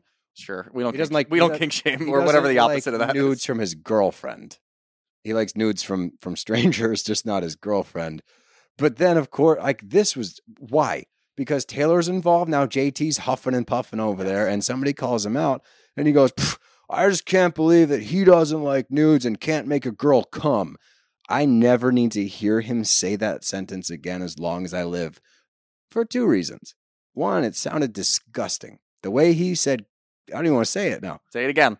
the way he said come sounded disgusting. It was so strong. And then for him to say it like that, I would bet the bank, the bank, he has no idea what he's doing. No, No shot does that man know his way around the area. he may have read the book though. He definitely read the book Definitely and he read the book, puts and it he on still his doesn't get it. he puts it on his goddamn coffee table. There's no practice. So when girls walk into his apartment, he, he wants it on his coffee table so that they see it and go, "Oh wow, he really puts women." Where'd you get this book? My mom gave it to me. Oh, okay. Oh no, one thousand percent true though. Yes.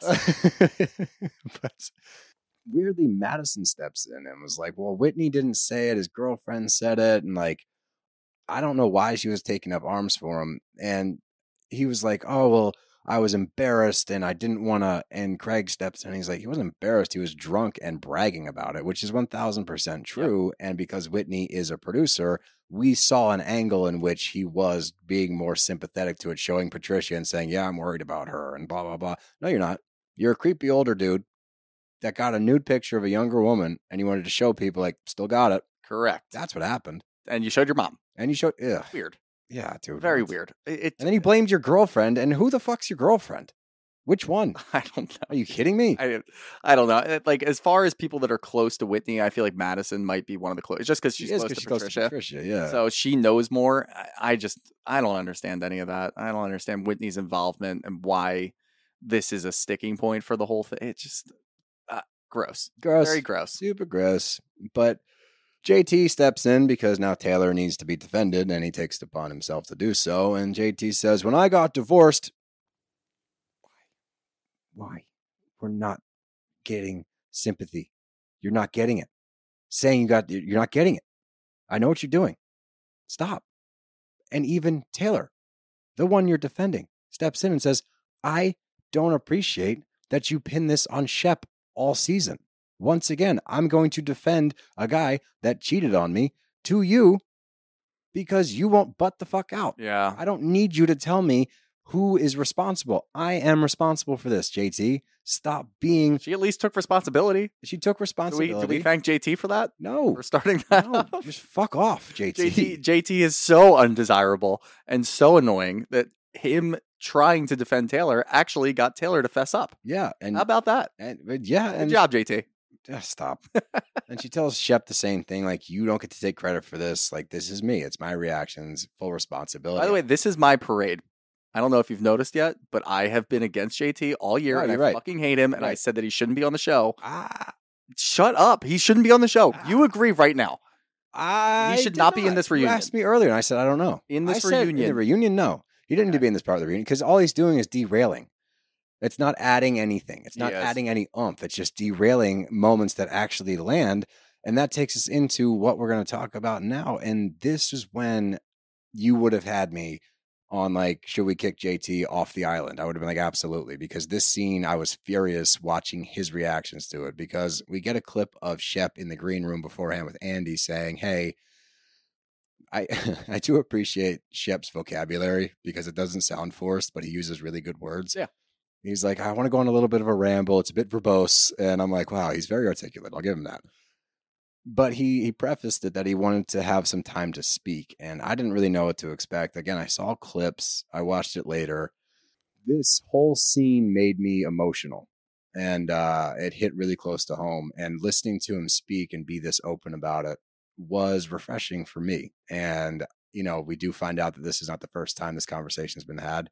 Doesn't take away from the impact of it, I don't think. But he says, you know, I'm at a crossroads. And I guess when he was at BravoCon, things kind of hit ahead. And we know he he's been running and gunning his whole life. He's been drinking, partying. He's used to that scene, and he has this image of himself that he admits, you know, I thought I was a rock star. Then you get a, like an eye roll from Madison, and like the side things here, I didn't really appreciate because again, I don't think in this moment he's saying I am a rock star. He's like, yeah, I thought that. That's how delusional I was. I thought I was this guy, but he said I was out of control. He blacked out for all of BravoCon.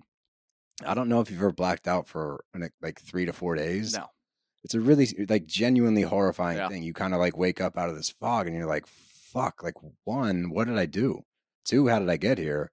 And three, what's going to happen because of this? Like you wait for these ramifications to fall for things that you may or may not have done that you don't even know about. Like it's a really, really anxiety ridden feeling. So I felt for him there. And to Austen's credit, and this shows you, I think, very well who Austen is in his heart of hearts. And I think Austen takes a lot of shit. And this is coming from someone that has given him a lot of shit. I think he takes a lot of shit for constantly being who he is. And I think that's a weird angle to take. And I think that it's weird for people to get into relationships with him expecting something different. He delivers the same thing that we've watched on TV from day one. Yeah, Olivia's right in saying you leave a list of pissed off women. Yeah, he does. But he has. And he always has. This is nothing new. And I think that his behavior gets twisted into look, he's a fuckboy. He likes to hook up. I think that in the moment he means what he's saying. I think that he gets overwhelmed with emotions. He says certain things, makes some certain promises, gets away from the situation and goes, shit, I think I got too far in here. And then he backtracks. I think that's his MO. I don't think he's a bad person. I don't think he has malicious intent. I think he gets caught up with certain things. It gets out of hand and then it kind of blows up. But when push comes to shove and you need a friend, you need somebody to step up and be there for you, this to me proves it. Yeah, and I, I think the two are separate. I think that we see multiple times over the years in different shows. Austen has a hard time when it's processing relationships and personal relationships with other women, and he knows that now. And uh, it's funny because every time that he says something that's a little like outside the box for Austen, somebody sitting around says, Wow, therapy's working. Good Yeah. job. And you see that, but I think you can separate the two because he doesn't really know what he wants when it comes to relationships. And we saw that with Olivia. They're done, and he's still like, I think I'm in love with her. And I think I completely squandered that. And he's done that multiple times. Mhm. When it comes to friends, he's always there. And yeah. you could argue he did scorn Shep by hooking up with his ex and not telling him. And I think he feels really bad about that. I genuinely do think Austen feels really bad for not telling Shep and lying to him and obviously doing the action of cheating or well, not cheating, but hooking up with his ex. I think that really eats away at him. But he is there for Shep. Mhm. And that's when I think it got very real with Craig and Austen kind of sitting up because Shep, after BravoCon, wanted to sit down with his quote unquote support group, if you will, and talk about this. Yeah. And both Austen and Craig decided, we're not going to go. We've been through this before. We know what's going to happen. And Austen was there. And obviously, Craig has his own thing going on. He was with Paige and he's doing so well.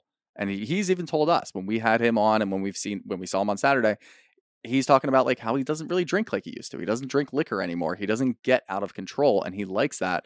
And being around somebody who does get out of control all the time is only going to hurt you. And he's separating himself from all of that. Whereas Austen is still there for Shep and making sure that he's okay and talking about how Shep was really drunk at panels and he's basically like carrying him out in certain situations. And Shep was drunk the entire BravoCon But still, just because you're there for him that whole weekend, you've heard this before and you're not going to go to the lunch. I, I get that. I understand both sides. Shep wants his friends to be there because he needs them in this moment. Austen was really there in that moment. Right. Maybe you don't want to sit down and have the same discussion again that leads to the same thing. Yeah, so I think that when you look at it from that perspective, having gone through, they said 17 times. It's Yeah. been 17 times we've done this. And, you know, there is this part of, because this all to me sounds like a sobriety conversation. That's what it's leading to. Like, I know he's trying to say, well, I'm just drinking beer now. And everyone's like, you've said this before. Right. And this is like step one of an alcoholic, if you don't know.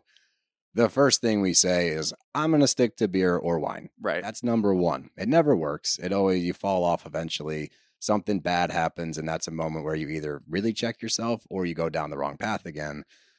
But for Austen and Craig, and this is an important note to anybody with anybody out there struggling with addiction or alcoholism, it's like you can try to help somebody so many times and be their support system and be there for them. But when they start to affect what I say is your four walls, when they start to affect your life for their actions outside of your life, you are well within your right to step away. It doesn't mean you're not a supportive friend, doesn't mean you don't love them. It means that I can no longer go down this path with you because, as Craig says so eloquently, you're headed towards a cliff and I can't go off that cliff. right. I teetered on that cliff for a little while. I figured my way out of it by being around you. It will bring me close to that, and I can't afford that. Not where I'm at in my life, and I want you to get better. I am always here for you. I need you to make a change. This is a great first step, and it is. And I can't tell you how proud I was of Shep in this moment for being so open on TV because maybe he has had this conversation before but that's the other part of this whole thing is like just because you've had the conversation it didn't work. Unfortunately this takes time. This takes a lot of tries. I was in rehab with people that were there 10 times and it doesn't work. But if that 11th time works it's all worth it. But at the same time you can't expect to always have the same people around you during this process. But i appreciate that craig lays it out really well he's like look I need you to make one change. Mhm. Take a step in the right direction. I'm there. I'm always there, but I need to see effort on your part, and that's fair. And I think that Shep seems to be in a place because he does try to check back a little bit because he's like, you know what? I don't need you. Like, I'm good. Like, I understand. I'm good, guys. Both Austen and Craig, like, no, dude, that's not what we're saying. We're saying we need to see it. We've heard it. And this is the thing. Like, you can hear it a thousand times until it's put into action. You can't expect people to show up anymore. Yeah, yeah, and I, I understand too that people are a little. And even Madison had said it. She was crying at the end of it. She thought that he was going to rehab or something along those lines, because he ends it with, "Well, yeah, you know, I'm still drinking currently, but I'm thinking about it." I look at it a little differently. He is taking responsibility and maybe even adding a little bit of, I guess, like a different layer by talking about it on TV I think that's a big putting it out yeah. to a big audience, talking to all of your friends are sitting in one room essentially. Whitney's not there, but he's watching.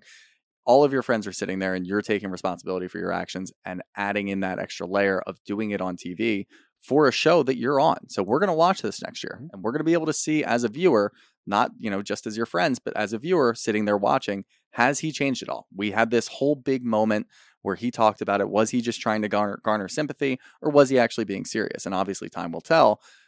But I think that's a big step. And I can kind of step. ignore the step of, yeah, he's still drinking. You, you don't want to ignore it entirely, but you can at least say, all right, like he's a big dude. Like he's going to be able to sit there and talk about this on TV to millions of people.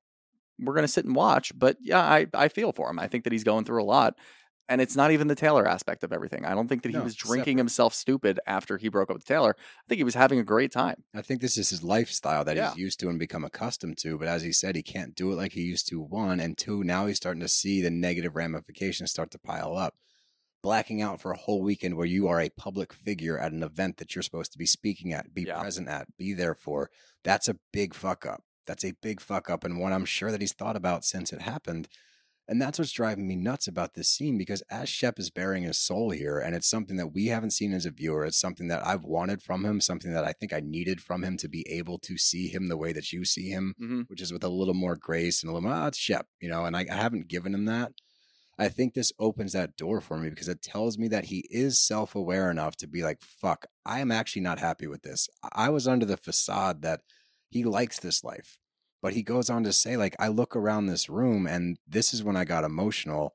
And I told that to Dev as we were watching it together, just because when he starts talking, and, you know, I do believe that he's in the throes of something. I'm not going to say it's alcoholism, addiction, whatever, but I do think he's in the throes of something. And that feeling of I look around me and I see these other people doing these things. I look at Craig and Austen. They have their podcast. Craig has the pillows. They have careers. I look at my other friends. Even though I'm surrounded by a million people, I feel so alone and I feel so isolated. What do I have to offer? Who the fuck am I? That feeling resonated with me so hard because I remember at the end of my days of drinking, like that was how I felt every single day. hmm And I would look at Instagram posts of you guys back at home. This is a true story. I would sit in my apartment and I would see you guys back here just doing everyday things out at a game, like watching the game together or just out being fun, having a good time, and just remembering the feeling of you get this like quick little flutter where you're like, oh, I could go back. And then you're like, what do I have to offer anybody? How can I contribute to this? Because I'm such a piece of shit. And that's a genuine feeling in your gut. So when he started saying that, I'm like, fuck, this is real because this is something that I can understand. It's something that I myself have been through. And for Shep to take the step to talk about this on national TV to me was such a major step for him that I can gloss over that I'm still drinking beer thing because this is a step to maybe eliminating that. And if Right. that is something in his life that's going to hold him back, this is the step forward. It's okay that you're at least made one change. Is that an acceptable change that's going to lead to you being better? Probably not, because I know where the only beer thing goes. I did it, it doesn't work. So I think you need to not read so far, not you specifically, just in people in general. The specifics aren't as important as the actions that he took on this day to be open with a much larger audience because now he has accountability. And the biggest Yeah. thing for anybody going through something like this is you need accountability. And when you have accountability and people around you to support you through these things, that's when major changes happen. So I'm for the first time in my life about Shep, I'm very hopeful and I'm hoping that he gets through this. I'm hoping that he understands it. And I'm glad that his friends are there to one, not bend the knee to it. Hey man, we hear you, but this is what we need from you. They need to do that. That's so important for Craig and Austen in that moment as his two real friends to say, dude, we got your back, but you got to take the first fucking step. We'll be there. But until that happens, we can't because we can't afford to. That's massive. And for Shep to hear that, get defensive, but then work through that and get to a place where he's like, okay. Venita chimes in and says, you know, you need to cut out the beer. And he's receptive to that at the end. All of these things are working towards a common goal that I think with us, the audience watching, and it's unfortunate that Shep's whole life has gotten tied to reality TV. And I do believe that him and Taylor had a chance without the cameras. I really do. But for his whole life to get tied into this, I think the only way to hold him actually accountable is by including the audience. And that's what's happened now. And I think that he has a chance. Yeah, I really, would I, really hope he, I really genuinely hope the best for him because hearing him talk, I literally cried at it because it hit so close to home. And I, I hate that any person in the world has to feel like this because it's not fair and it really sucks and it's hard. And yes, it's by his own doing. It doesn't take away from that, the responsibility factor of it. But goddamn, dude, I, I, I hope the best for him and I, I hope that he can figure his out, figure his way out through this. And I'm glad he's got people around him that'll hold him accountable, say what they need to say, but will also support him through it. Sorry for the ramble. That was a good ramble. Thank you. Thank you. It meant a lot. It really what do you did. What do you expect from this week's reunion? Um, I expect that's the thing because I feel like we touched on so many That's how I was major thinking. points. Yeah, like, what's left? I don't know. I, you I know? guess they're gonna get more into the Olivia Austen thing. Yes, but like I think we've done enough because like, what's the answer? We get to the same spot. right? Nothing really. And again, I, I can't stress this enough. The reunion already aired, and it looked like Olivia and Austen were on vacation together in a big group. So I think they're okay. They seem to be fine. Fine. They seem It's to be fine. I, I often wonder if it's like a almost like a camera thing where Olivia's just that's why her she's so inconsistent. Because if it was no cameras, she might still be able to be friends with Austen and kind of leave it at that. I But there's so many people that are like, "How are you still hanging out with this guy after what he did?" That that's when she kind of goes back on it. So I'm interested to see if maybe we get like a little bit more into that. like I guess I don't know what else we can get into in the next one. If it's just going to be JT spouting nonsense for an hour, I'm going to blow my brains out. I guess if you add like the the T Rav part of it, not because that should have any bearing on anything. Like that is such a non-issue. She hooked up with a creepy older dude that used to be married to another cast member that Olivia did not know at the time. It's gross that she hooked up with Thomas Ravenel because he's a Yeah, fucking he's a fucking scumbag. of shit. But as far as like ramifications within this group right now, it has no weight. Yeah, and that's no. even Kathryn spoke out yesterday. She tweeted, she goes, a picture of her and Olivia next to each other going, We're cool. This happened a long time ago. We Right. didn't know each other. I don't give a shit. Maybe that, yeah, maybe they'll get into a little bit of that. But again, she doesn't really have a whole lot to answer from. I don't even- I, don't know. That's not what I mean getting into like that. I mean, I'm just wondering where they're going to go because they did a lot in this reunion. That's what I'm trying to say. Yeah. Is that's going to lead to just a big clash between Taylor and Olivia because it has nothing to do with Thomas. It's just the fact that now she brought Thomas up. Now Right. Olivia's Nah, I don't want to get into that. She might rip her apart. Is what I think. That's what we're going to see. Is like a a. It's, funny because we usually have an idea of what we're going to get into pretty much. We talked about all of it. Part, yeah. I don't. well, we'll. Oh, we get to talk. uh, JT's going to come up about getting shut down by Taylor. That's going to be interesting to watch. Uh, okay. all right, JT and Austen fighting is going to come up. You think he's going to cry? I thought he cried when Austen was pressing him at the bar. Like he looked down. I thought he got. Oh, yeah, I thought he was up. crying too. No, I think he's going to cry on live TV. I think he is too. I hope he does. He's. I, I hate him. I, I still don't need him off my TV yet, but I don't like. Why? Th- I, that doesn't. I think you're just being stubborn. I'm You not. just don't want to agree with me. I'm stu- You don't want to tell me that, I'm is right. simply not true. I tell. I give you your flowers all the time, pal. I want them now. I'm not giving them to you, All right. Next week you'll definitely give them to me. but I will if if it happens. If Mhm. I find a moment in which I'm like, "Yep, you're right," I'll tell you. Okay. That you can at least give me that. I always stand on my laurels. I own up when I feel like I'm wrong. It's fair. Notice I did not say when I feel like you're right. I feel like when I'm yeah, wrong. exactly. Yeah. You're not going to tell me I'm right, but you're gonna you're But gonna I tell me might that I be may have been right. But that takes us to the question portion of the show. And up first from Kimberly Ann, as a recovering alcoholic, what are your thoughts on Shep's drinking plan moving forward? I just answered. I think you just answered I that. sure did. From female owned film, do you think Shep will actually get sober or it's a whole play to get Taylor back? Um, I don't think this has anything to do with Taylor. No, yeah, I, I don't think this has anything to do with No, Taylor as far either. as I think will this he, is I don't know. what Shep wants to do. And again, if it ends up just being Shep wanted people to feel bad for him, that would really suck. I don't see that. But I think this is a step forward for him. yeah, I agree. From Evan Clark, do you think JT or Rod deserve another season or would you like to see new guys again? Neither. There, there's definitely more people that you can plug in there. I don't think you need to. You know what? Give Rodrigo more time. Yeah, Rodrigo would be great. Rodrigo he's is coming. He, I, is he at the reunion? Yeah, he was at the He reunion. was I at saw the pictures. reunion. Yeah, so he, he's going to be in next week. That'll be a pleasure. Give him more time. I don't think we need to add new people we've never seen. I think you give some of the people that are there more of the limelight. Maybe I think they, I, I I usually disagree with that when it comes to Housewives, but for this, you can plug another person in there as long as they're actually friends and they're from the same well, group. then vet them better. Yeah, vet them better for sure. From Joey Melch, do you think they're trying to make Austen Taylor into Scandoval 2.0? No. Uh, no, because they didn't focus on that enough. That would have been the immediate conversation. I feel like if it was, Yeah, I don't think so. I, I don't think there's enough there for it. If there I'm was more evidence, I'm I'm really happy Yeah, they no. didn't do that because they could have easily done could that. have, and that would have made this season suck. And Yeah. this season was incredible. This yeah, was you can tell too because they didn't harp on that every single episode. Like, yeah, when things happen, such as an article popping off or somebody saying something else, they obviously revisited it, but it wasn't the main point for each and every episode. There was something new. So no, I, I- they're not going that route. Yep. And the last one from Old Musical Diva. No question, just glad you're finally doing it. I know. Yeah, we are of too. We love Southern Charm. Like this wasn't a choice to not do it until now. We just didn't have the time to do it. We've wanted to talk about this since the finale aired.